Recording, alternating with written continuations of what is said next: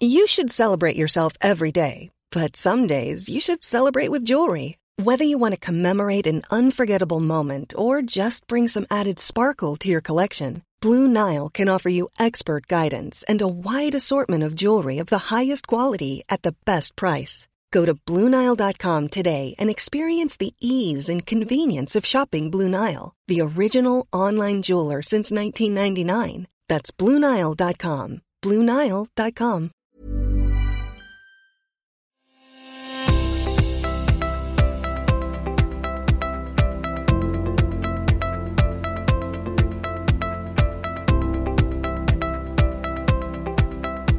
Hello and welcome to Policy Forum Pod, the podcast for those who want to dig a little deeper into the policy challenges facing Australia and the region. Policy Forum Pod is produced at Crawford School of Public Policy.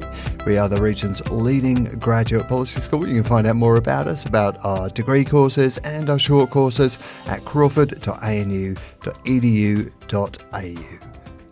This is a special extra pod. It's an event that was recorded here at the ANU last week, and it's part of a series of live panel discussions looking at the issues from the Australian election.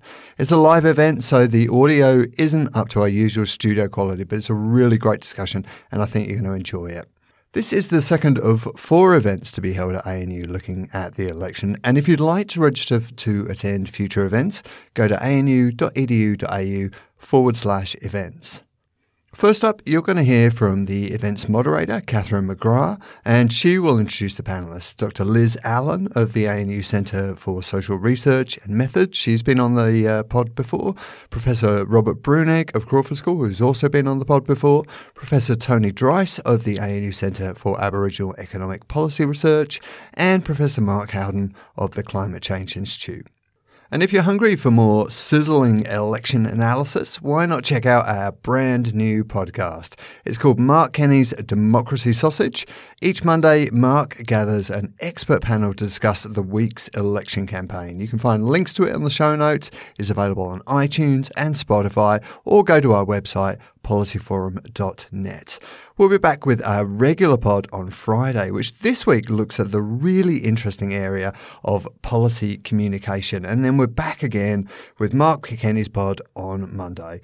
But for now, sit back, put the headphones on, and enjoy this great event.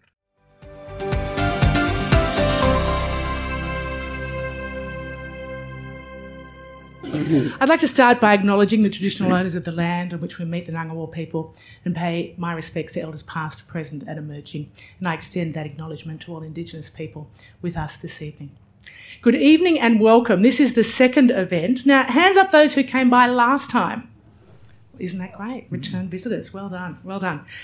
So we are on each week now between now and polling day, which is very, very exciting because there's a lot at stake in this election. But I think a lot of people have been saying in the media and in conversations, no matter where you go, hard to get inspired by the political discussion that's going on, hard to get answers and understanding. So hopefully tonight that will be a great opportunity for us all.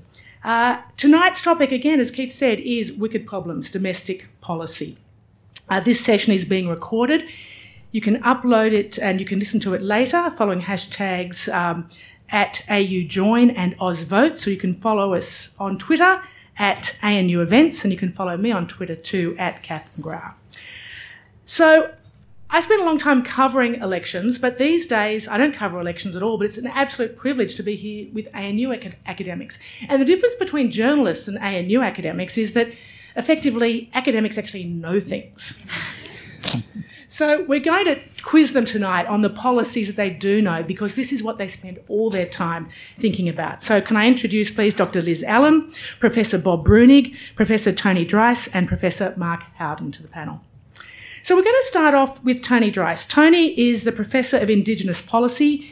He's a Gamilaroi and Euahlayi um, uh, Indigenous man from northern New South Wales and southwestern Queensland. Tony's long policy and research career has included time as a principal Indigenous Research Fellow at the Australian Council of Educational Research, as well as roles with the Queensland Government and Aboriginal Justice Advisory Council, the Australian Indigenous Training Advisory Council, and the New South Wales Department of Education and Training. So, Tony, here at the ANU, you're researching policy to do with uh, Indigenous education and Indigenous policy. In terms of this election, what are the main things that you want to share with the audience tonight? Um, firstly, I'll join Kath and Keith in acknowledging country and to elders past, present and emerging, I pay my respects. Uh, to other Aboriginal and or Torres Strait Islander people in the room, um, well done for coming out on such a chilly Canberra evening. Um, I have the great fortune that I get to still live in Brisbane part time, and uh, I come down to Canberra every week um, to engage in the ANU community.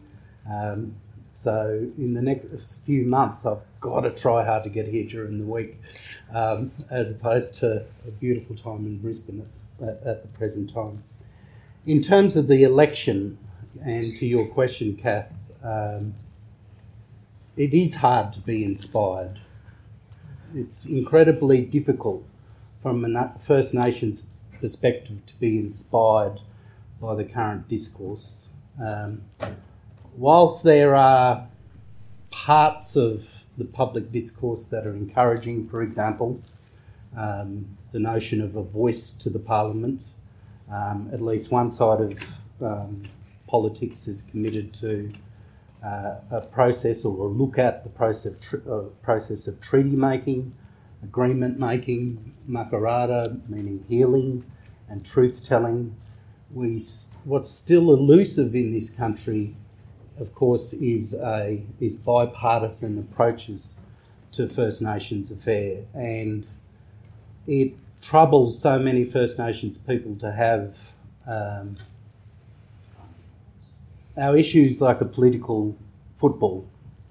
Um, somewhere, sometime, this country has to grow so that First Nations issues aren't treated as a political foot, football and that as a country we can grow to really address um, what I call what what the importance here is um, working out the difference between substantial issues and substantive issues.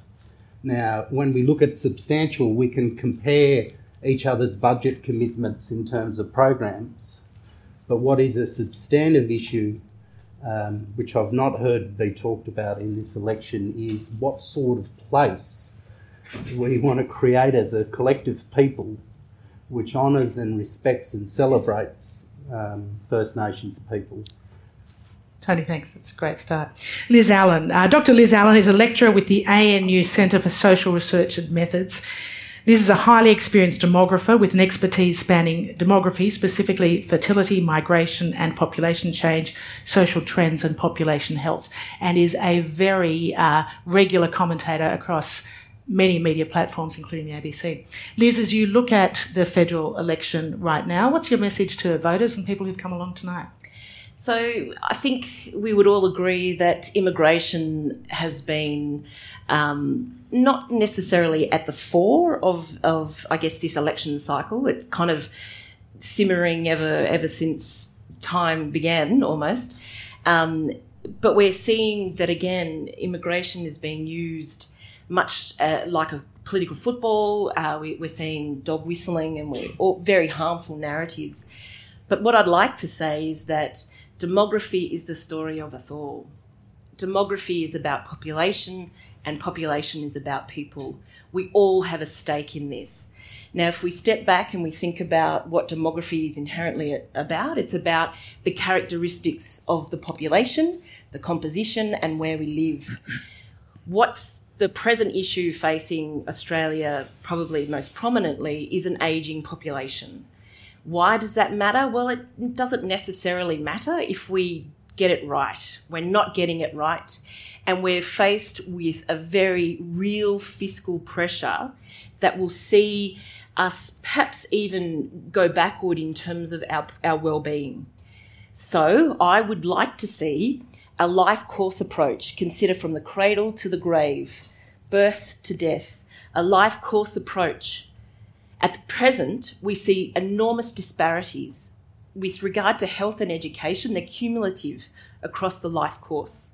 we're not investing in those key areas that consider that consider take a low socioeconomic status person versus a higher economic status person over the life course before a child even enters school they are incredibly disadvantaged in comparison by sheer fact of access and opportunity to early childhood education preschool uh, and and the dentist and a whole raft of other health um, uh, indicators. And these disparities increase over the life course. Think about that once they hit the workforce and then as they age. We need to take a step back, and we're not seeing this because of short termism within government. A cycle is considered now six months, not three years, because we're seeing the cycle of, of political leaders move through so quickly. I would like to see a comprehensive life course approach to population policy that, that includes a suite and uh, of, of, of measures that reconnects these disparate um, uh, puzzle pieces that hopefully gets us back on track and our well-being is focused. Liz, thanks for that. And starting off with Liz and Tony reflects what many of you said in the survey. So when you registered for this event, you had the opportunity to indicate what topics you were interested in. Now, 15% of you rated inequality as important topics you wanted to hear about. The, the top topic, though, was energy, energy policy, and uh, after inequality was economy, the economy. So the next two speakers we're going to introduce really talk about both of those topics. And I think the election campaign reflects the need. People want to talk about climate policy and energy policy. So Mark Howden, Professor Mark Howden is a global expert on climate science and the director of the Climate Change Institute at the ANU. Mark is also the vice chair of the UN's Intergovernmental Panel on Climate Change and sits on the Australian National Climate Science Advisory Committee. So when the government gets advice from its public servants on this issue. The public servants have actually been informed by Mark, which is great. So fabulous to have him here. Mark, for voters now, people in the audience, what what are you making of the campaign discussion on climate change? Not a great deal. so when we when we look at the science, which are the, the key indicators of climate change, uh, we see change, and it's all getting worse. So the key indicators are our greenhouse gas emissions. We're producing 40 billion tonnes a year at the moment. Um, that's pushing carbon dioxide levels and other greenhouse gases to record levels in the atmosphere. That's warming the earth, warming the oceans, it's acidifying the oceans, it's increasing our extreme events, uh, and it's impacting on human and natural systems. And that's happening right now we don't seem to have got the fact that this is not a good look for Australia, it's not a good look for the world. It's going to have huge impacts in human terms, in economic terms, and in environmental terms. But in spite of that, we're doing an incredibly good job of increasing our greenhouse gas emissions, not reducing them as the Paris Agreement would have us do. So last year we emitted uh, 2.7% more greenhouse gas emissions than the previous year. In Australia, we emitted 2.3% more greenhouse gas emissions than the previous year, last financial year. We actually have to turn that around and instead of increasing those emissions, reduce them if we're to come anywhere close to the Paris Agreement targets of 1.5 or 2 degrees. The 1.5 is the aspirational target. The 2.5 or keeping below 2, um, 2 is, is the, the, the main target. If we don't, the future impacts on Australia, as I said, are really significant. You know, just examples being the Great Barrier Reef, you know, potentially um, getting uh, irreversibly damaged over the next several decades, amongst many, many other things. Australians get this. Australians know in their hearts and in their guts that this is a big issue. And when we look at the surveys of Australian public opinion, up to 90% of Australians want more action on climate change. They want governments to take action and put in place effective policies that reduce our greenhouse gas emissions, and they want governments to put in place policies that adapt to the changes that we're already seeing and those changes which are coming down the track at us. And they're not getting it and they want more. Thanks, Mark. And then it gets to economics too. Professor Bob Breunig, economics is rated uh, equally up there with climate change in terms of people's concerns. When we talk about climate change, the questions are often about the cost of that. Uh, so let's introduce Professor Robert Breunig. He's the director of the ANU Tax and Transfer Policy Institute at the Crawford School of Public Policy. Uh, Bob is one of Australia's leading public policy economists and is an expert on the Australian tax and transfer system. Special research areas include uh, childcare in the news this week with the new ALP policy announced, women's labour supply and immigration. Now, Bob, in terms of the economics, where do we stand in terms of what should people make of the economic debate around climate change in the election campaign right now? So maybe I'll say two things, uh, Catherine. The first is that um, I, I, think a lot of the economic debate has been around tax. Um, and both parties like to use the word tax reform. But I think as you listen to the debate, I, I, guess one message I would send to you is neither party is proposing tax reform. Right? Both parties are tinkering with elements of the tax system without any kind of comprehensive reform, without any kind of system-wide thinking. Um, so the, I guess as you think about tax policies, that, that's one thing I would leave you with. The second thing, and I'll get to Catherine's question about economics and climate policy, and, and economists, as the ASX, as large companies in Australia, are incredibly concerned about climate change because it presents an enormous risk to business, right? And, and in many ways, we might get the solution from business before we get it from government, but that, that's another topic. But I sense in general with policies, and I see this with economic policies, I see this with social policies, we have this tendency to sort of think empathy plus money equals success. So if I can just kind of get people concerned about it and then maybe throw some money at it, I've solved the problem, right? And so last week we saw that that's actually not true, right? So we saw we've thrown millions of dollars at the Murray Darling Basin and water flows are lower, not higher, right? Um, and I think a lot of people thought that problem was done and dusted because they saw a chunk of money fly at it, right? And if we look at, you know, how did we solve drunk driving in the Western world, right? Drunk driving used to be a huge public health problem. Everybody knew it was a problem. Everybody knew drunk driving was bad. They did it anyway. It's just like global warming. It's exactly the same thing, right? When did they stop doing it? When we created incentives to not do it, right? We increased the penalties for drunk driving and, and education was good. The, the education about drunk driving made people willing to accept the penalties, but you've got to have some incentives, right? And I think the education around global warming, the you know the scary figures that you've cited, Mark, that we hear about, we're now educated, but now we need some incentives, right, that are going to help change our behavior, and we're ready for it. People want it. I agree. So, so this week in the news, uh, there's been Labor's childcare policy. Uh, there has been uh, One Nation, the decision of the number two on the Queensland Senate ticket, uh, Steve Dickson, to step down. Uh, Pauline Hanson apparently is on uh, current affair tonight, um, according to media reports this afternoon, uh, in tears, talking about uh, the loss of several of her people. Um, but a lot of a lot of discussion about costing climate policy.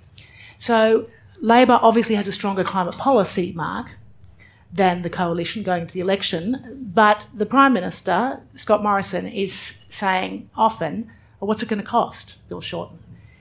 Now, isn't he right to say that? And how much is it going to cost? The flip side of that is what does it cost if we don't do anything about it? And if we don't take leadership internationally, um, and other countries say, well, if you're the one of the world's biggest polluters per capita and you're not, not taking action, why should we in Vanuatu or someplace like that?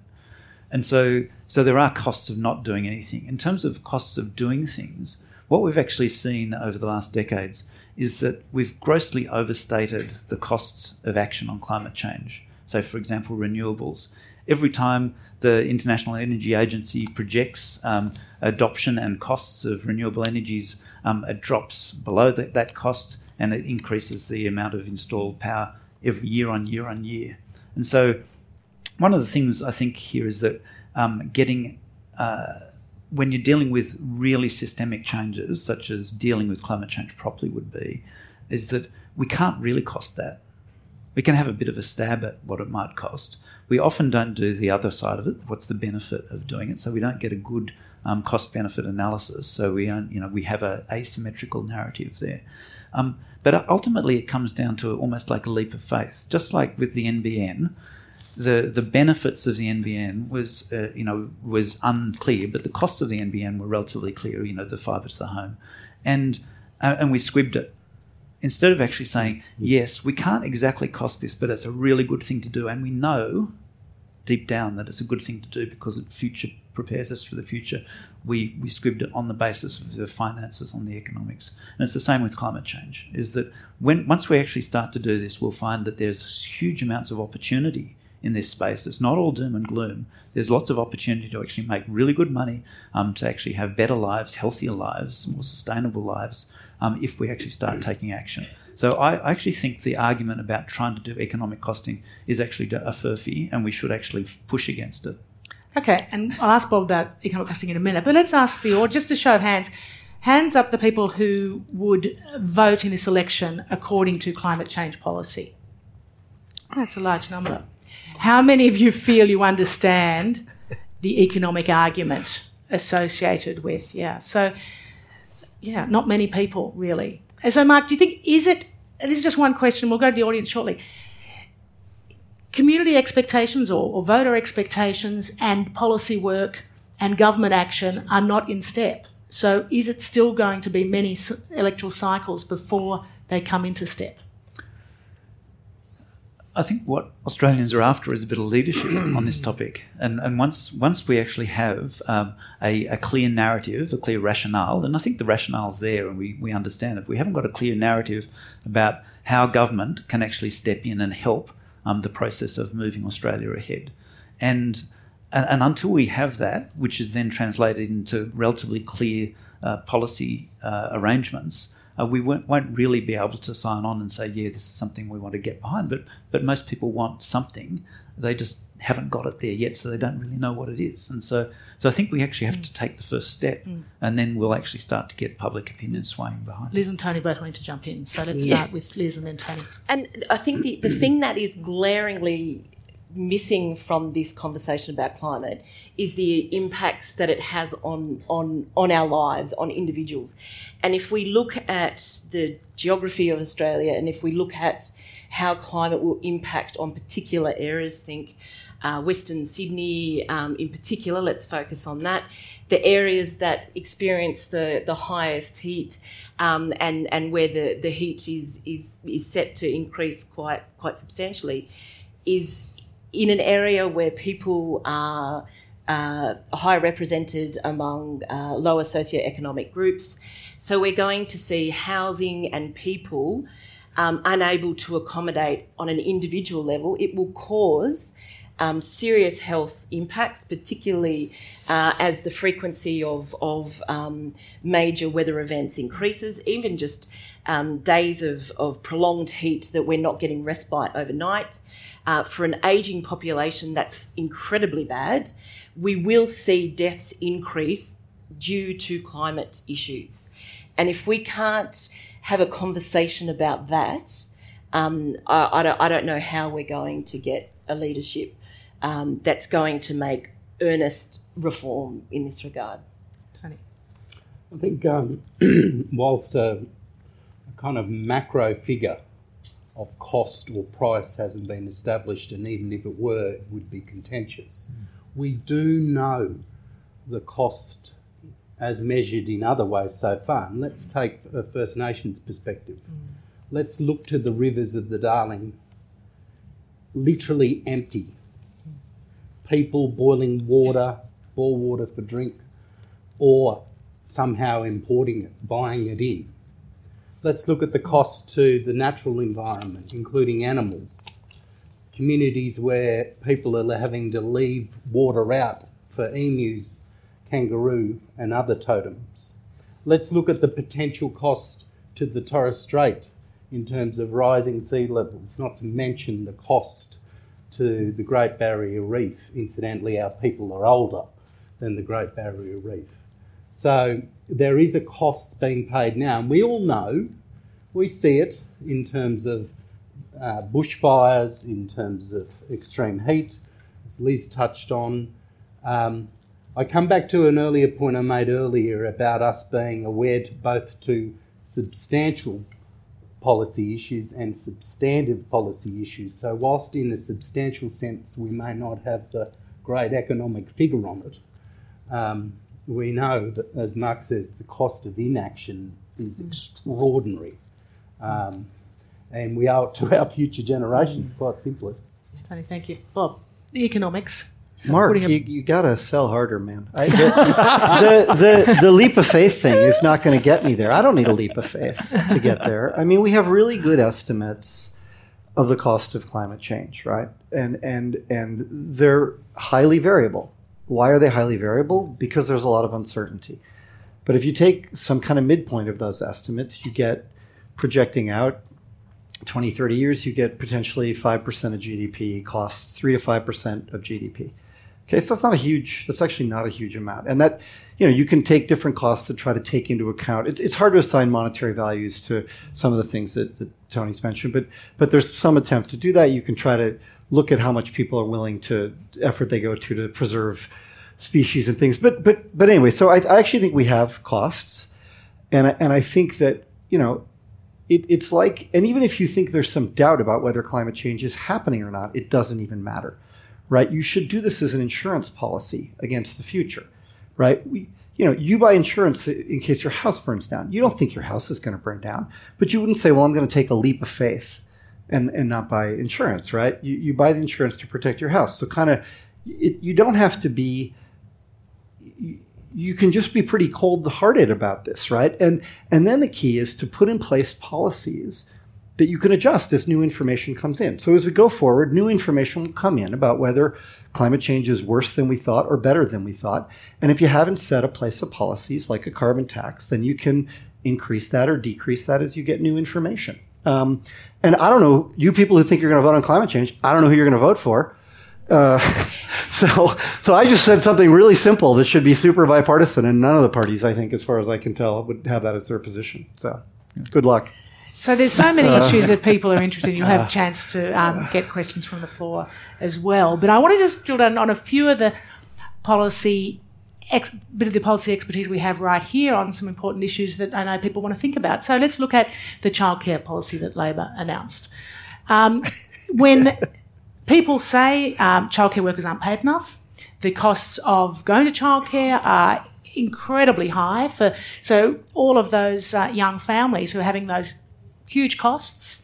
Not only are they facing high mortgages, but incredibly crippling uh, costs for childcare. So, wouldn't it then be a good thing if Labor says we're going to cap that, we're going to give free childcare to people under a certain threshold, so low income earners would get access to free childcare, and we would control the pricing? Isn't that a good thing? No. Uh, I'm, I'm happy to take a swing at that. So, first, you know, so I've written a, quite a bit about childcare, as Catherine has referred to. Um, and it's always good to sort of set the scene of, of what you think you're you know you're talking about and, and i guess when we think about childcare there's two things that we're talking about that you have to keep in mind so one of them is the value of early childhood education which has already been mentioned and, and there's a lot of international evidence that says early childhood education is important and it's particularly important for disadvantaged kids so so that's one way we want to think about childcare. The second way we want to think about childcare is we want to put in place the conditions that allow for gender equality in our society. And one of those things is giving men and women equal access to the workplace. And so childcare has an important role to play. So right away, you've got a conflict between those two things, right? Because the, the, the childhood education aspect would say we should spend as much money as we possibly can on kids the gender equality thing should say, well, we should have as cheap a childcare as possible so as many people could work as possible. So in, in the real world, you know, there are no perfect policies. I think this is a good example of where we just face some basic trade-offs, right?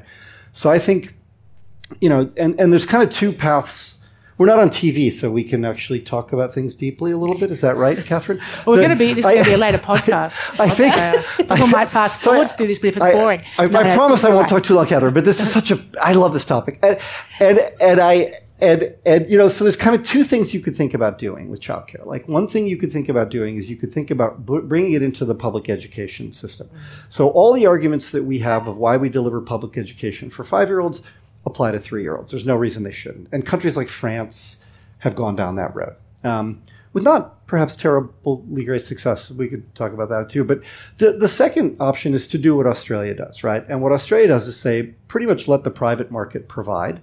And remember, the private market is not just for profit providers, also a lot of community organizations and, and, and small childcare centers.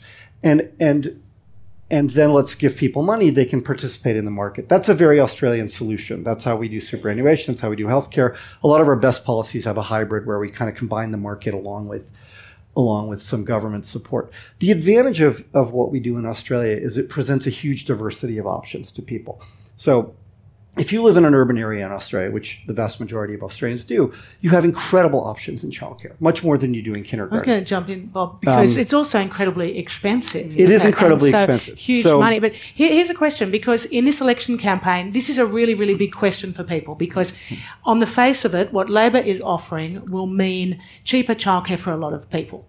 So, so, so I think making childcare for cheaper for people is is fine. Wh- What I worry about is when labor says we're going to go in and, and set prices in markets because in and there's one thing we've learned in 80 years, all around the world, when governments set prices, it's a disaster. And you might have followed that Bill Shorten today Um, ruled out applying this to aged care because the first thing that happened after the childcare announcement was the aged care workers said, Of course. what about us? predictably, right? And so we don't want to go in and fix prices. So if we give subsidies, some of that's going to pass through to prices. It's going to end up being expensive. I'm not sure it's more expensive than kindergarten, but it is going to be expensive. And I think whatever we can do to help families get access to that, particularly at lower income levels, is good. So yeah. Tony.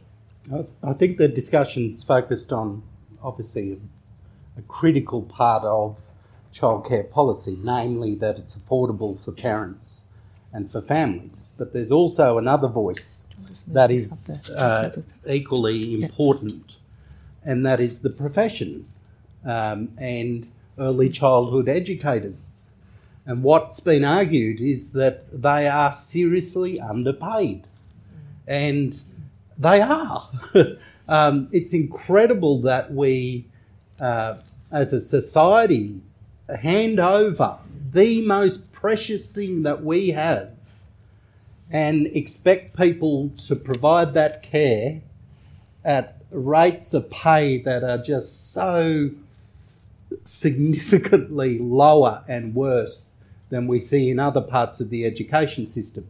So perhaps one of the attractions for the argument for state based provision to kick in earlier uh, than five year olds is to address this gross inequity in terms of the rate of pay uh, for early childhood educators. Thanks, Tony. Great, Liz, just very briefly, because I want to move on to um, population policy with you. If we look at um, uh, large nationally representative survey data, we see that over the life course, people adjust their intentions and their desires about how many children they want to have, almost by half, right? So there are barriers getting in the way of people realizing, couples and families realizing their, their hope for a family. And part of that is childcare and, and gender issues. Um, childcare would certainly be part of a comprehensive um, policy approach in terms of population policy because of the issues of gender and the issues of um, affordability and accessibility um, for, for children to gain a good solid start in life. Um, and it frightens me that we we hear quite prominent voices saying, "Well, I don't have a child, or I've had my children and I've paid for my children. Why is this going to be? Um, uh, why am I paying for other people's children? They are literally the future of this country. They will be the carers as we grow old and frail and." And, and wait and, and play with balloons in, in the aged care sector. So I think that's an important thing to consider. They are the workforce of the future. And Liz, you touched there on population policy because one of the other big issues of this election campaign is population policy mm. and related issues to that, immigration, which is not always a part of population policy but seems to be currently. So, what uh, the coalition announced a population policy in the last few weeks. You've had a look at it. Uh, what is your view on that, and what is, um, you know, obviously this is not a not a, a venue to be. Uh, you know, picking sides. And so it's really important because people in this audience can have all sorts of views. But you are a demographer. What do you have to say about that? So in Australia, we have not had a population policy in in earnest for some time. Not since kind of the post-war we populate or perish. Okay, and we had real life targets of of both fertility, so births, and and um, and immigration. At present, we have what would be considered a quasi population policy in terms of our immigration intake. So, how does a population change? We change from natural increase and from, from migration. So natural increase is the balance of, of births minus deaths, um, and immigration is a net people coming versus people leaving. Now we've got a cap. Historically, we've had a cap. It's sat at 190,000 permanent migration. Um, that is people being issued um, permanency in the country. Side point: most um, permanent um, applications are granted um, to people already in the country. So there are elements of a temporary um, population that we need to consider as well in terms of the population policy, we have never been successful in recent time at getting population policy right. The most recent experience in Australia is from 2011, and we had a year long inquiry where we had people um, in town halls um, being consulted by government. We had many academics um, provide fr- from a range of disciplines providing enormous insight into what we needed as a country. There were public um, submissions made and the like.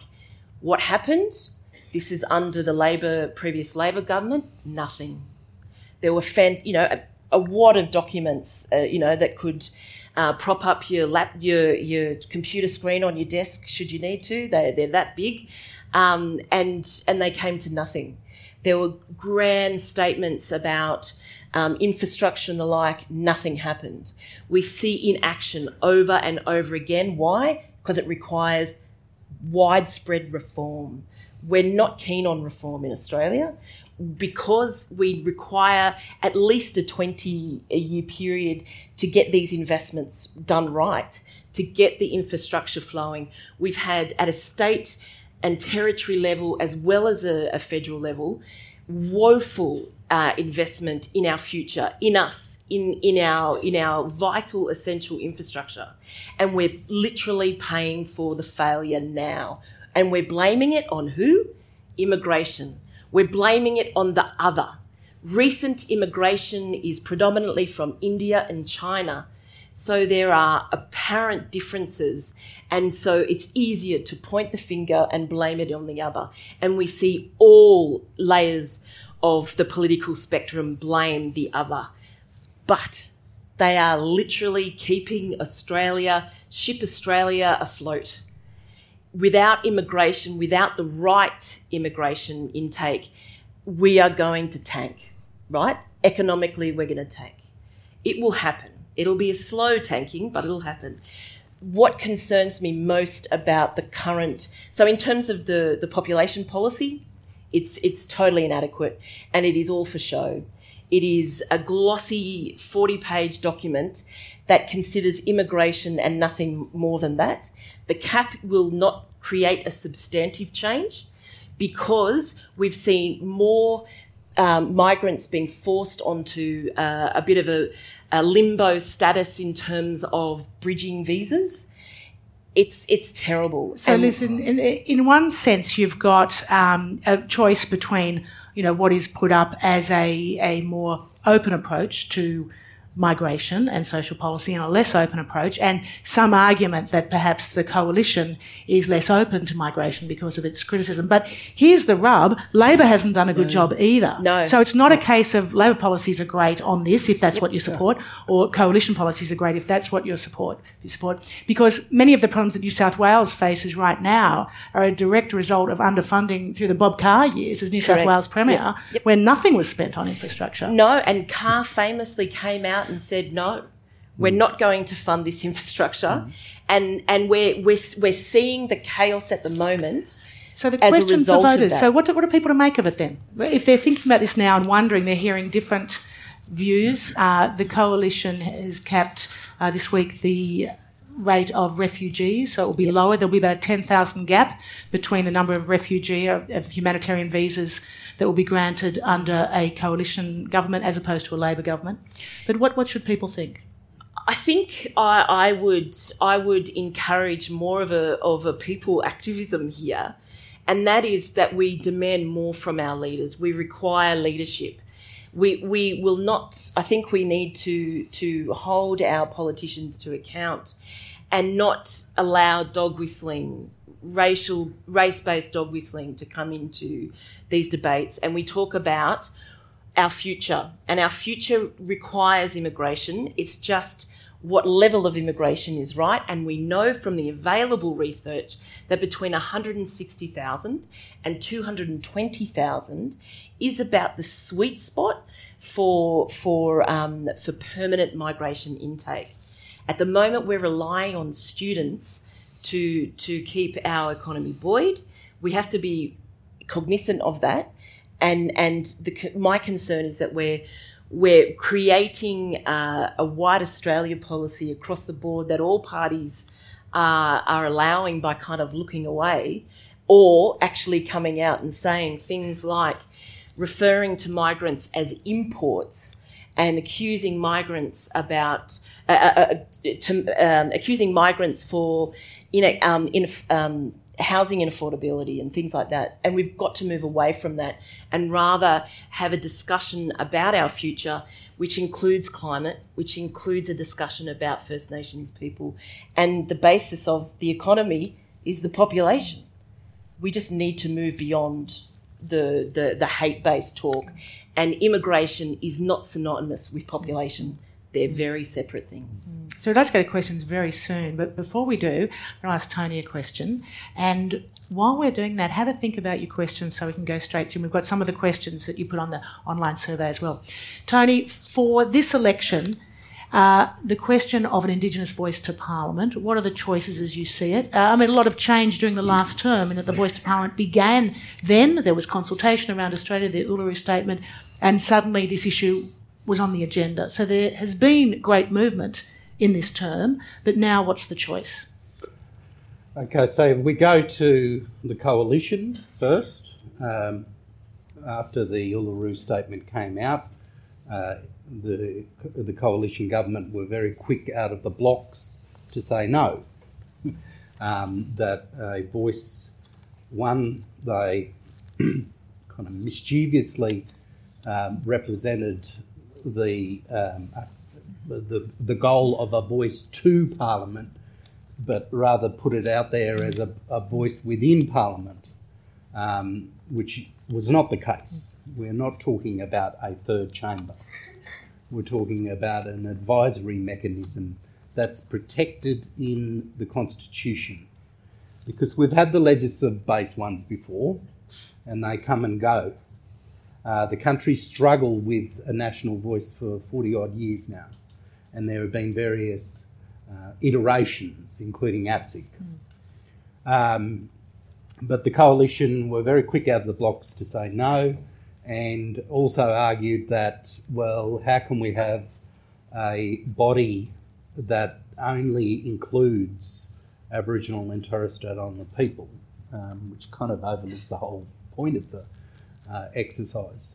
Um, now, more recently, however, as we saw in the federal budget, the coalition has committed $7.3 million to, to a co design process around constitutional recognition and a voice to Parliament. So it's puzzling.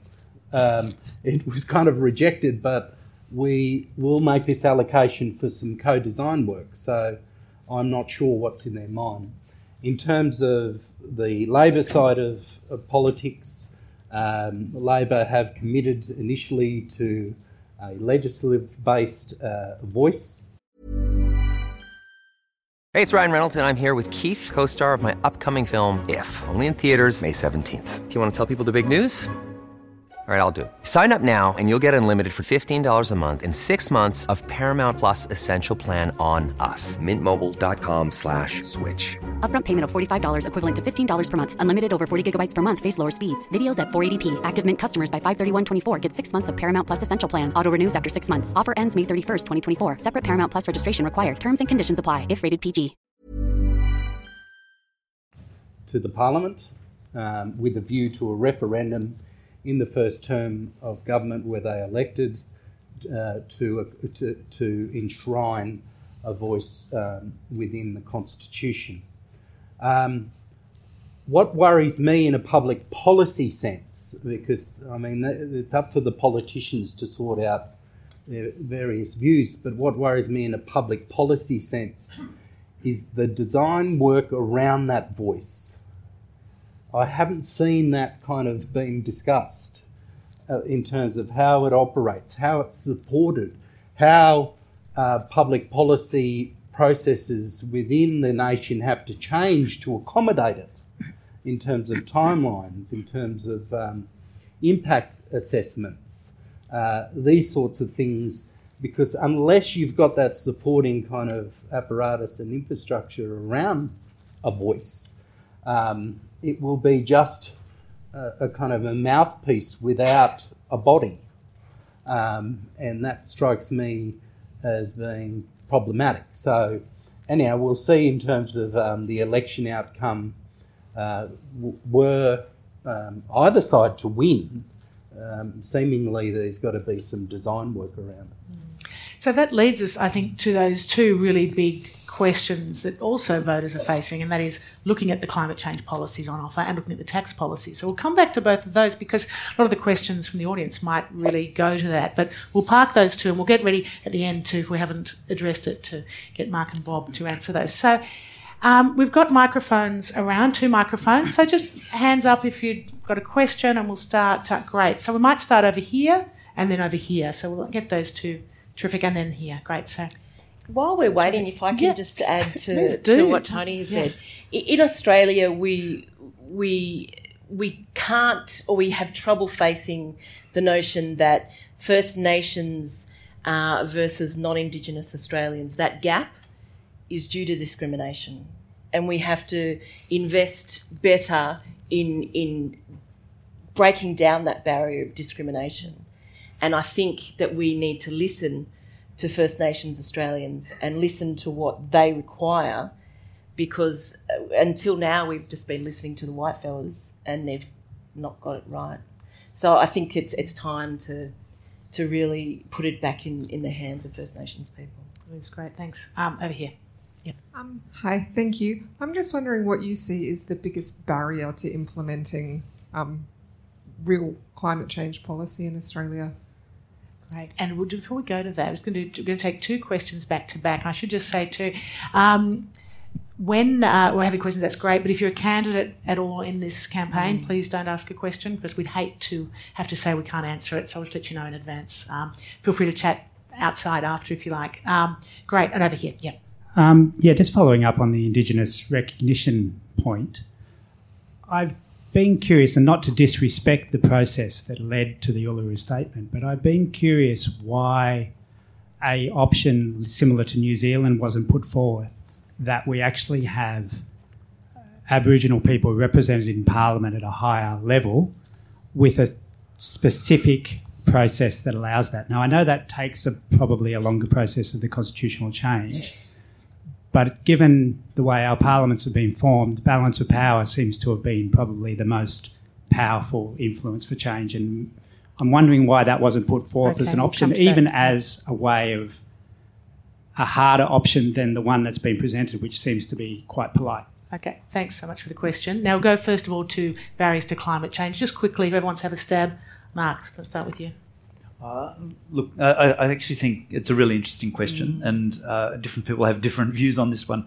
It, my, my, view is that uh, it's fundamentally a question of political will. Um, the the will of the people is actually very clear. Um, you know, Lowy Institute up to ninety percent of Australians want more action. You know, if this was any other topic, we we would see politicians racing to actually put in place policies. The fact that we don't is is largely because we have a huge issue with um, incumbency is that um, politicians and various uh, businesses are locked into the way that things are, not the way things could be. And, and that incumbency means that they actually have the political power and the ear uh, within the political system. And, and so that blocks out uh, the, the voices of the future, uh, which include the voices of youth, uh, who have a legitimate uh, view that their um, power relationships are, are being swamped by the existing incumbents.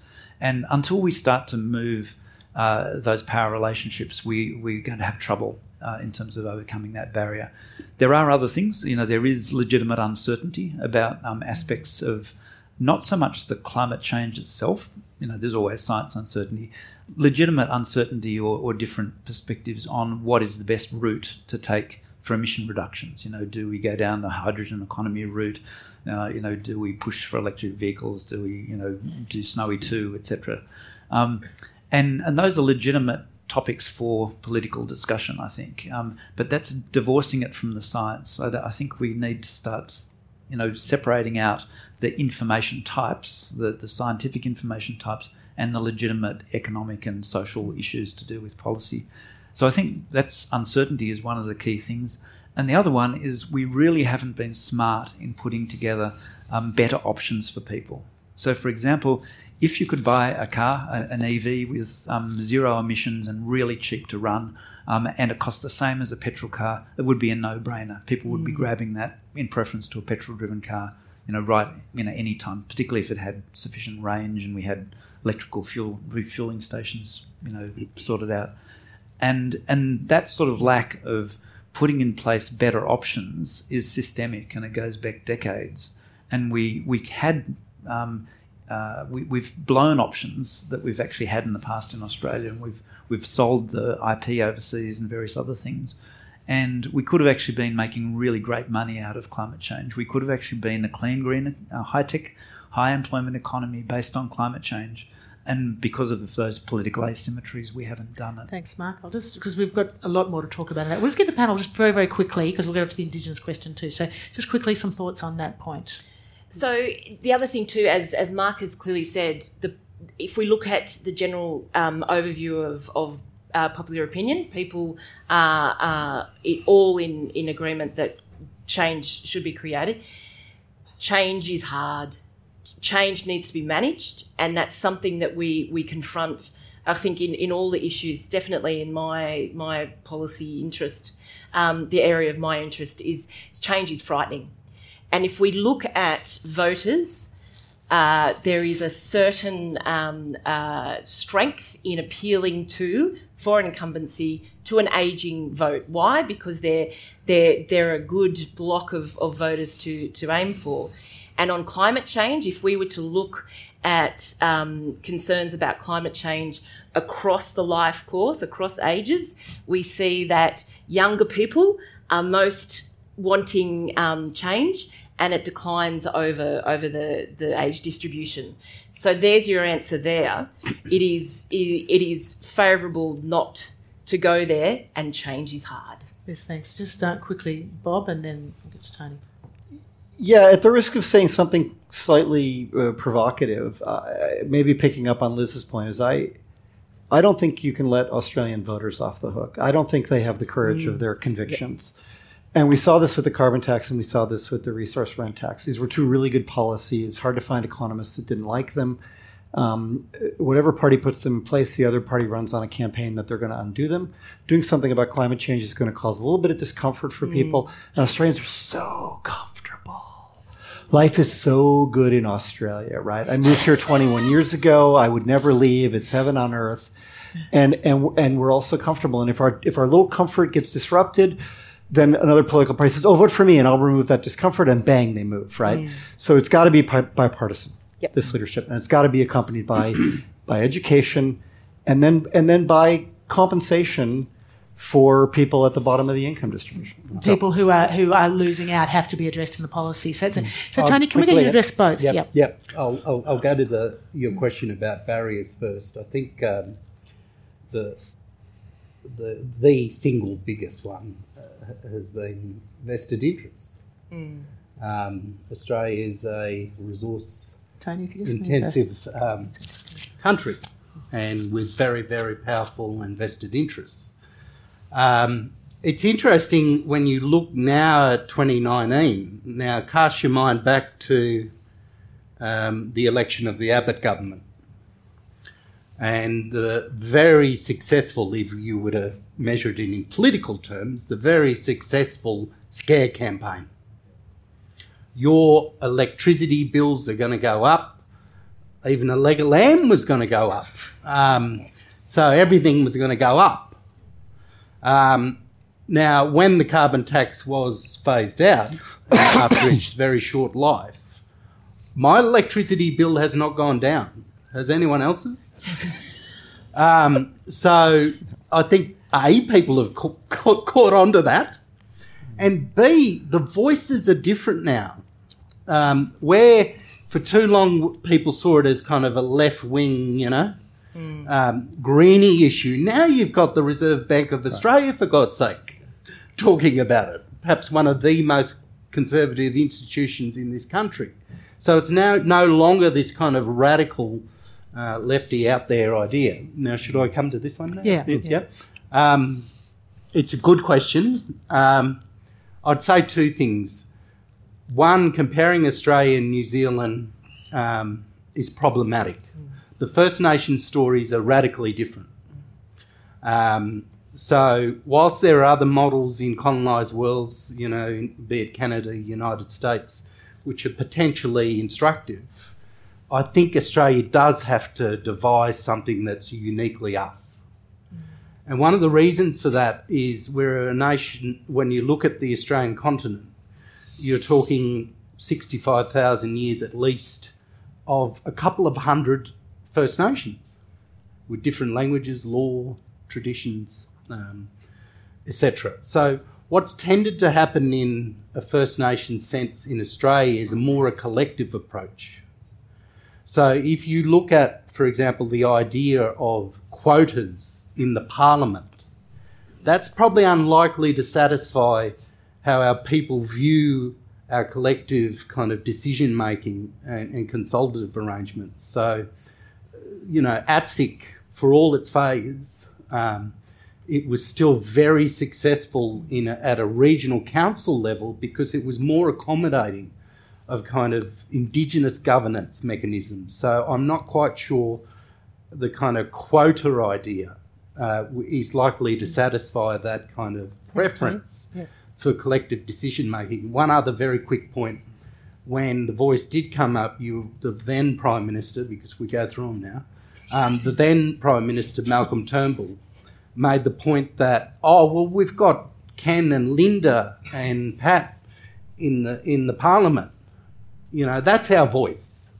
Well, from a First Nations perspective, it's not, and that that's no disrespect to those individuals. Um, I know two of them personally, and they're very very good people. But um, if you would ask them, do you speak for Indigenous Australia? And if they would answer yes, and I don't think they would, you know, our mob would scream them down because they don't. We've never, you look at the Indigenous governance arrangements, we've never had kings, queens, chiefs. Um, it was flatter, much flatter. So um, there's still those preferences for kind of collective decision making. And then it also, they were voted as, as MPs for electorates, and their duties That's right. are to the They- entire that's- electorate. Precisely. Anyway, great. Next question was here. Thank you. And then we'll do those two there if we can, with two questions. Thanks. Thank you. It's a fascinating um, series of issues that you're putting forward. Um, I am not one of those Australians who's really comfortable, and I'd really like you to see how you can improve my discomfort by thinking about the fact that we make a comment such as the economy depends on population, and my understanding is actually the economy is based on a healthy environment. And yet I hear the constant paradigm of continuous growth, even exponential growth. How do you reconcile continuous growth, a healthy environment, climate change, and a sustainable economy? Because I don't, I find this causes me a lot of angst. It's a great Can question. Can you dispel my discomfort? Please, and we'll just get the end question here on the end of that row as well, and we'll get both great question from the panel. Um, I wanted to ask about Newstart. Everybody from John Howard on now says that Newstart is too low. To my mind, it's so low that it's entrenching people in poverty and it's actually acting as a barrier to them moving into meaningful activity. Why can't we get at least one of the parties to say that they're going to do something about it? Right, good. So good question. So, economic growth, environment, uh, sustainability, they're important questions. Yet those policies are not integrated around various areas. So let's let's start with our economist. Come on, Bob. You start.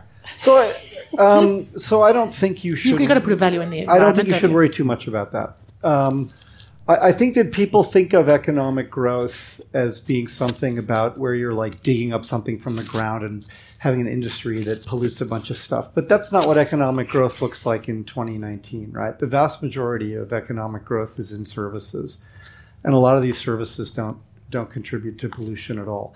The, the key question is getting the prices right, is, is how you have to balance these two things, right? So we need to make people pay more for polluting activities, which will make them undertake less of them and switch to less polluting activities. So I think you can very easily integrate these two things. So now, now whether we do that well in policy or not, I think is a separate question. Mark. Oh, I, I, I'm surprised that I find myself agreeing with Bob on this one. no, look, uh, it, it, it is fundamentally about um, putting in place effective policies, Mm. um, but both the negative and and the positive policies. So ones that you know encourage beneficial behaviours as well as the opposite, um, and and so so I think that's right. Um, I, I have a, a, a view that the environment actually does matter, and so it's not all going to be you know resolved if we let the market rip. Um, that we have historically in Australia had a nice sort of balance between you know market-based forces and, and longer-term sustainability sort of agendas and issues, social and others, and uh, and to some extent we've left that behind. And I think we perhaps need to recover that hybrid that we used to have, which looked after um, current people, looked after future generations, but also gave us good standards of living. Well, that goes to one of the questions here that Elise Howard is Elise in the this today. Elise, Elise, hello, Elise. Your question, excellent. Well, do you want to actually? You can do your own question. Well, it's about inequality. Thank you, Elise. The online system works. Welcome. Thanks. Thanks for picking my question. Um, so my question, um, I guess it's about that incentives thing. So there's really good research around that shows that inequality harms us all. That it leads to, um, you know, poorer health, uh, greater crime, higher rates of teenage pregnancy. Um, I can't remember the list, but there's a whole range of indicators um, that affect everybody when inequality is high. And I, I, I just never hear about it as part of the conversation. And I'm wondering why. Why, why isn't this research out there? Why doesn't anyone uh, talk about it? That's a good question, and we'll throw in Newstart as an issue to the Mm. answers as well. So, Can I ask them a question? Can we come back? Yeah, to okay, okay. Part of the answer to your question is where is the research? It's there. So th- there is, uh, you know, an enormous body of evidence um, that shows not only the problem of inequality, but what perhaps works at at at countering it and, and redressing it. Um, I'm a teen mum. Um, and I'll always be a teen mum, even though I'm not a teen, and that's because it ca- it stays with you. Um, I'm from a dis- disadvantaged background, um, and I totally understand what the what it feels like to to have to endure um, poverty because of a system that fails you, not because of who you are or what you might have done wrong, just for a sheer circumstance, the the environment I was born into, right? It's easier to look away. Think about it. If you're passing a homeless person who is very visible on the street, right? It's easier to look away because it requires us to then invest an emotion into that individual or all of those individuals who might be couch surfing, who might be finding it tough to pay for their children's meals. It's easier to look away, right? And I see that come through into politics. The other thing I would say is that we don't have politicians that represent all of us, whether it be um, people of colour, but most definitely lower income people who have experienced hardcore disadvantage. We are not represented. There is no voice for us. And that comes through in the policy narrative. Think about the departments that are creating these policies. They've not experienced it. And a lived experience is what motivates us to make change. And it, it, it worries me. The evidence is there. The means to redress it are there. We just want to look away. It's easier. I'd um, add a couple of things. I'm, I'm, going to go to the three questions if I can quickly. In terms of inequality, I think the research is there. Mm. Um, it, it, ought to be a lesson for us again in academia about how we ensure our research gets translated and communicated and, and becomes increasingly impactful. And we don't tend to do that well all the time. We're good at talking with each other and we measure our own success in terms of our uh, journal articles um, as opposed to how we communicate to a broader public. So that's the first thing I would say. Um, the second I would say is be it climate change or inequality, etc., the great underpinning we don't have at this point, I believe, in Australia to the extent we need, is strong ethics. Mm. Because if your ethics are there, those things will get sorted because they're ethical dilemmas. They're not political dile- dilemmas, they're ethical dilemmas. To your question about your levels of discomfort, I don't want to add to it, so I'm going to jump over to, over to Newstart. Um, obviously, I, for the reasons Liz lays out, for the reasons our people are experiencing inequality in vastly disproportionate levels as measured by a whole range of measures which I won't go into. Um, clearly, income um, and a be it a living wage or some sort of living income is something we've got to keep talking about in Australia.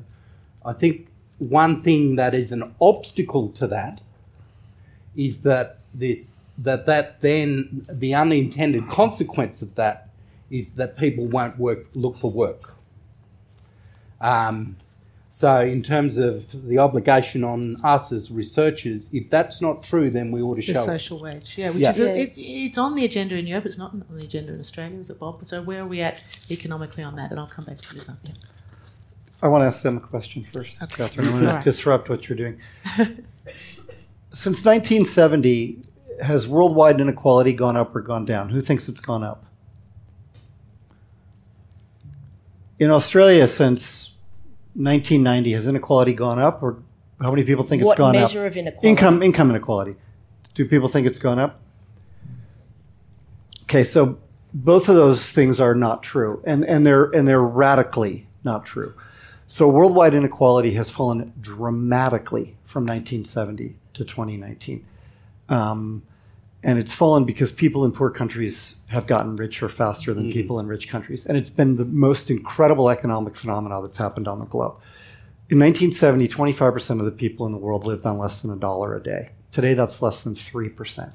We've had an incredible success, right? We, we, we stopped, we, we changed the Millennium Development Goals to the Sustainable Development mm. Goals because we'd smashed the Millennium Development Goals, and now we needed new goals that were impossible to get to right? The World Bank raised the poverty rate from a dollar a day to three dollars a day because there weren't enough people who were poor anymore, right? We've had incredible success. Inequality in Australia, and I just looked at the webpage before I walked over here because I didn't want to misquote. And if you look at the ABS, if you look at HILDA, it's flat. There's no increase in inequality in Australia. Um, so, so I think so. So first of all, I just it is really important that we get the facts right because if we don't get the facts right, we don't get the policies right. Um, and we don't want to run around addressing problems we don't have. Now, inequality as it is may be too high or too low. That's a different question. But I'm disturbed by the fact that people think this. And today I was with Brendan Coates, who's the assistant director of the Grattan Institute, and I asked him this question, and he said, Yeah, inequality is not going up. And I said, Brendan, how come every single person who looks at the data thinks that, and every single person who doesn't look at the data thinks the opposite? Right? So, and this is a problem. And I suspect a lot of you are reading blog posts from the US and thinking that what you're reading in the U.S. is true in Australia, um, because because in the U.S. inequality has gone up, but it's gone up a tiny bit, right? If I drew it for you on a graph, worldwide inequality would look like that, and U.S. inequality going up would be this tiny little thing at the bottom that you could barely discern, right? So we should be worried about the poor. And what we need to do is focus on opportunity and we need to focus on the ability for people to move up and do better so that single moms and people who start in disadvantage can get opportunities to succeed and we need to heavily support people in doing that. And we need to do it not with these cookie cutter programs that treat people as unemployed or not unemployed, but treat them as complete people, right? And, and, and the problem is that we often, our agencies are very disparate. They look at people in these very monochromatic ways They don't look at the complexity of real human beings. And so our, our programs to address disadvantage are just woefully inadequate. And we should be investing a lot more money in that. Okay, we'll stop there for a minute. Great, we've got yeah. So how about we go? We'll go one, two, three. We might just have the quick questions back to back. Then we'll have the questions. So Can up the I top just there. respond we'll to just the- go the straight new up if we can. Oh, can Yeah. we keep them out response? Yeah, Sorry. quickly, Yeah, just yeah. very quickly. Let's If we look at um, a survey of Australians um, through ANU poll that asks what are the biggest costs in terms of our welfare system, majority of people say Newstart. But is it? What is it? It's health. Age pension, right? And I think until we correct that, um, uh, that perception will will will filter into politics and whether or not we create change. Great, thanks, Liz. All right, we've got a question here. Then we've got a question there and a question down here. Thanks. Okay. Um, I want to suggest that Bob Carr perhaps uh, changed his ideas after his disaster in New South Wales. Um, because he um, wrote or chaired the panel in one of the um, appendices of that population strategy discussion that you were talking about, in which he uh, came to the conclusion with his panel members that they should support the findings of two parliamentary inquiries into establishing a sustainability commission um, in 2001 and 2006. So we've got um, different university uh, disciplines uh, developing specific technical expertise, which is very important. We've got government departments that uh, change all the time in Australia uh, that make it difficult to talk to them. And we've got establishments like the Institute for Public Policy at Crawford. I'll just get you to come to the question. Yes. Uh, so the question is how can academia Good question. um, do its part in presenting a united front to um, government and politics about the seven crises of sustainability as identified in the Brundtland Report via Stephen Dovers, another great professor at this university, of which population and climate change are but two. Great. Okay, terrific. Good question. Up the back here, and then the next question here. Um, so this question's about regional rural divide versus cities. And so what I want to ask is at the moment, you know, the government's been trying to do lots of different policies to encourage people to move to regional rural areas. Um, often in elections, we see a lot of pork barreling in certain marginal electorates. Um, but there's still some cities that, sorry, some towns that aren't really growing. Um, and but at the same time, the cities are over, you know, sort of reaching bursting point, um, and it can be really hard for people to live and buy a house there. What, what do you think, you know, really needs to be done to really sort of try to actually address that divide? Because you know, one of the reasons why a lot of people aren't moving is just because the infrastructure's not there, let alone you know the jobs, etc. Right. Good question. Thank you. And over here. Why, why is it that some of the state governments actually seem to be able to show the leadership that we're not seeing at the federal level? And it, within their own restrictions, you look at, say, Victoria and New South Wales infrastructure investment, where they've got to rely on the Commonwealth. And as Mark would know, in the climate change area, the states are so far ahead of the Commonwealth, it's not a joke. They're showing the leadership and they're also um, reaping the rewards at the uh, ballot box. Great, thanks for that. So three questions. I'll get you, all the panel to address to those questions as you wish. So we've got one talking about uh, the questions, of the challenges to sustainability, of which climate change and population are but two. Um, the rural city divide and uh, state governments potentially showing more action. Let's start with Mark and we'll move down the panel. I'll, I'll just answer one of those. Um, the, the concept of a united academic front is, I thought, quite quaint. I agree. but, but, but, you know, highly desirable in an ideal world. Um, I, I think what, what you inevitably get is a range of different perspectives. Um, you've even heard that across the panel this evening as, as one example. But there are mechanisms where you can actually approach getting some sort of coherence within the science community. And, and the one I'm involved in is the Intergovernmental Panel on Climate Change, Yeah. uh, where we essentially synthesize the science um, and we have very, very robust review processes to ensure that what we're, um, conclusions we come up to uh, are right. Um, the cost of that is some degree of conservatism. So it's it's not an adventurous um, entity, and so so it's uh, people who criticise on that basis. But the reason why it works is because IPCC is actually owned by the governments. It's not owned by the scientists, and and that is the big difference, say, between the the biodiversity equivalent of the IPCC. Um, it's not owned by the governments, and basically governments ignore it. So so you have to negotiate that institutional landscape where you have um, the academia um, synthesizing information, robust review processes, plus ownership by governments. Mark, thank you, Tony. Um, in terms of the question in relation to rural and remote areas, um, I think you partly answered your own question in terms of the importance of infrastructure. I think Bernard Salt and others have done studies to look at well what what needs to be in regional areas for people to want to go, and I'm not going to go through his list, um, but some will surprise you, including you know newspapers, television, uh, things such as this. Um, with regard to the question in terms of, um, uh, oh, I should add, and then incentives, of course, incentives. If you look at, for example, in the education area with remote areas, um, um, the federal government, to its credit, have talked about waiving HECS debts in terms of getting teachers out into remote areas. That said, of course, we need more experienced and very, um, very capable, our highest performing teachers out in these areas where educational gaps are quite sizable. In relation to your question um, with regard to the contrast between federal and state, um, it, it, just strikes me that it's a question of stability, of leadership. Um, I don't know what's in the drinking water up on the hill, but um, the last several years, it's been quite a toxic environment where, um, of course, politics is going to have ambition, but um, it, it's just so unchecked now.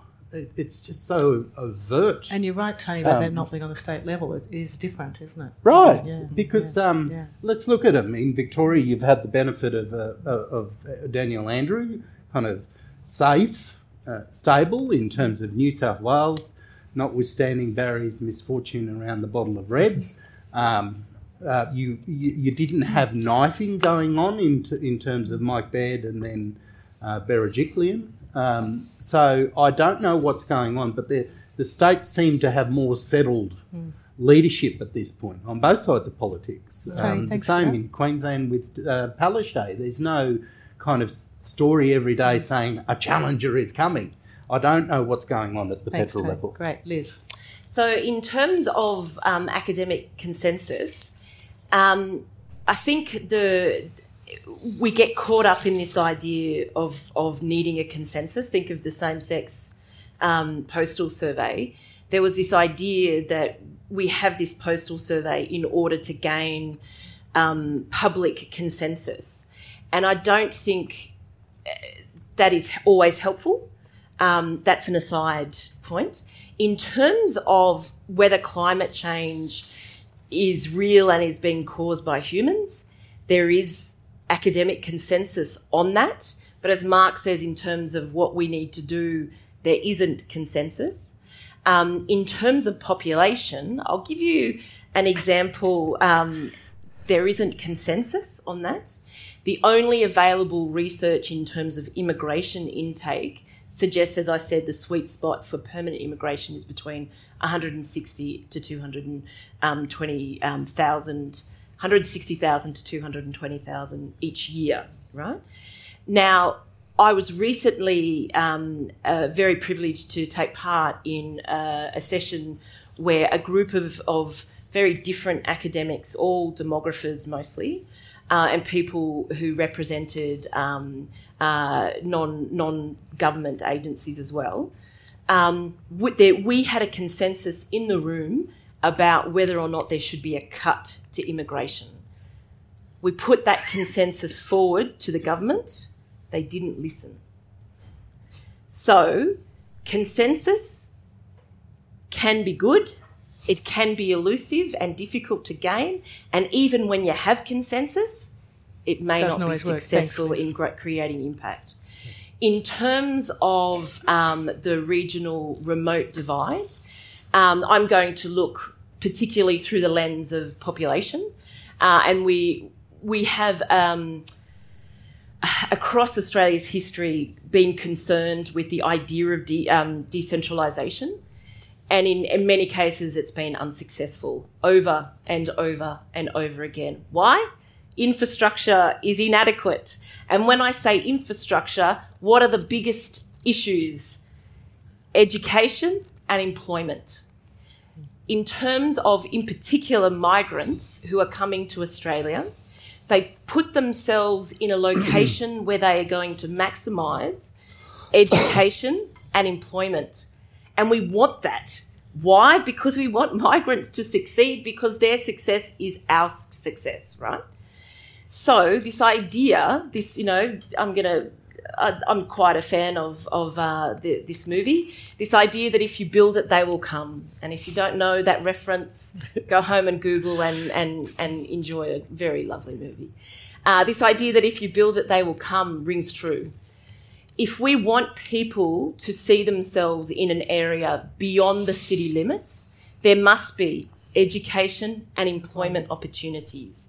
They're the biggest two we need to have connectivity between um, between these areas for people to be connected beyond the city limits. So, Liz, can I just jump in because I yep. think that's great. You know, really great points. And I think this is the richness, and I can say this because I don't belong to the ANU, the richness of this discussion because you can't get this on television. The kind of expertise to connect their education and employment mm. and to think about the rural divide in that way. So thank you for bringing that to the fore this evening because I think it really adds to people's understanding of that. So mm. thanks, Liz. I'm just going to cut you off there though, just so we can get through some more because it is a great point, Bob.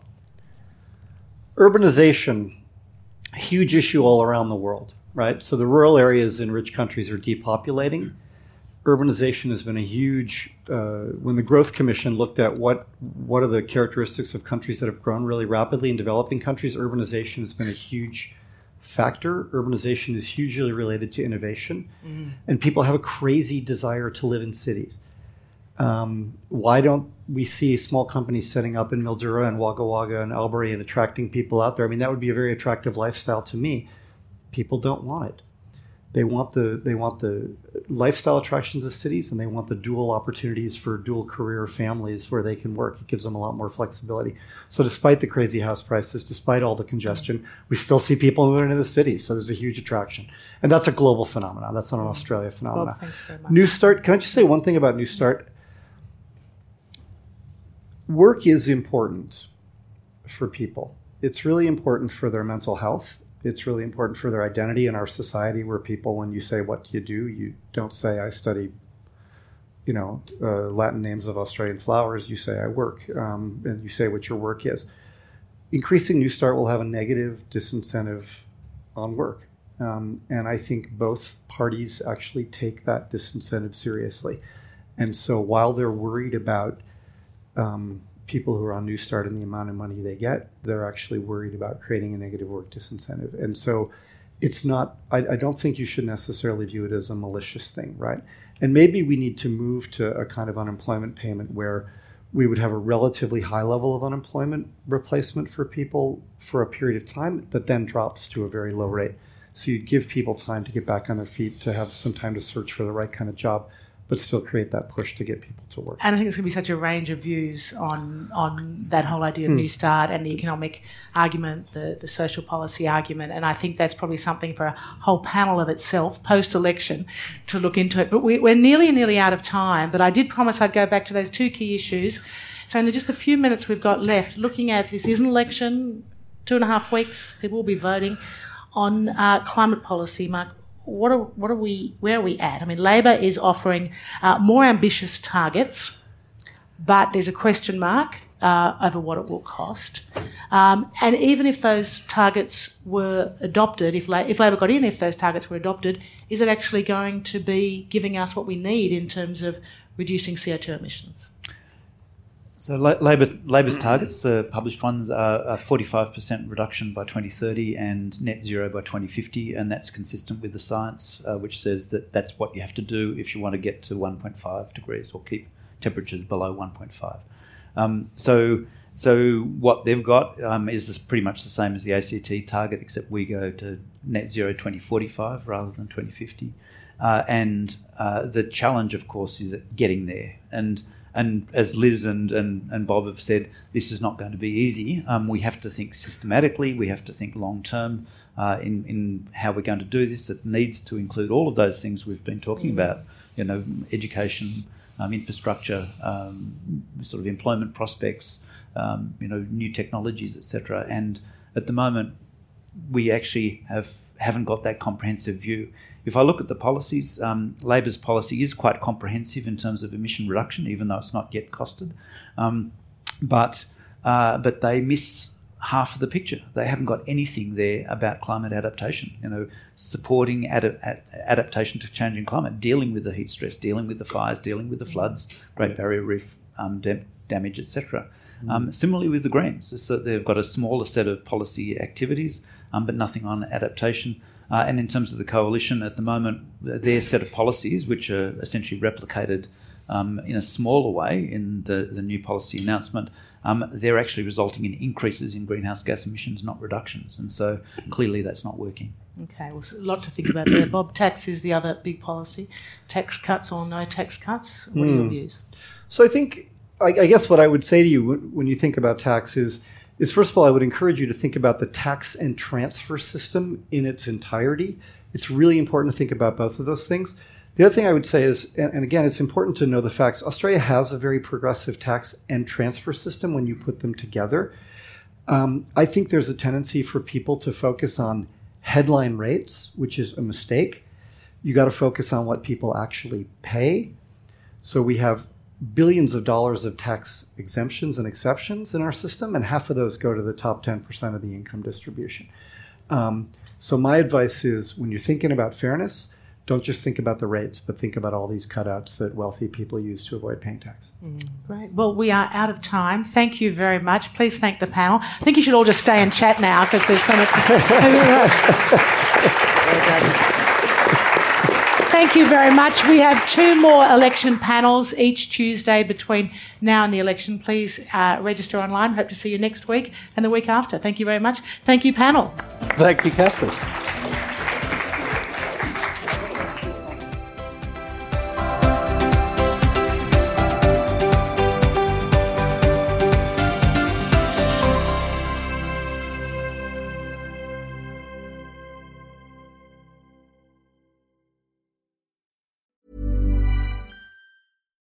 When you need mealtime inspiration, it's worth shopping Kroger, where you'll find over 30,000 mouthwatering choices that excite your inner foodie. And no matter what tasty choice you make, you'll enjoy our everyday low prices, plus extra ways to save, like digital coupons worth over $600 each week. You can also save up to $1 off per gallon at the pump with fuel points. More savings and more inspiring flavors make shopping Kroger worth it every time. Kroger, fresh for everyone. Fuel restrictions apply.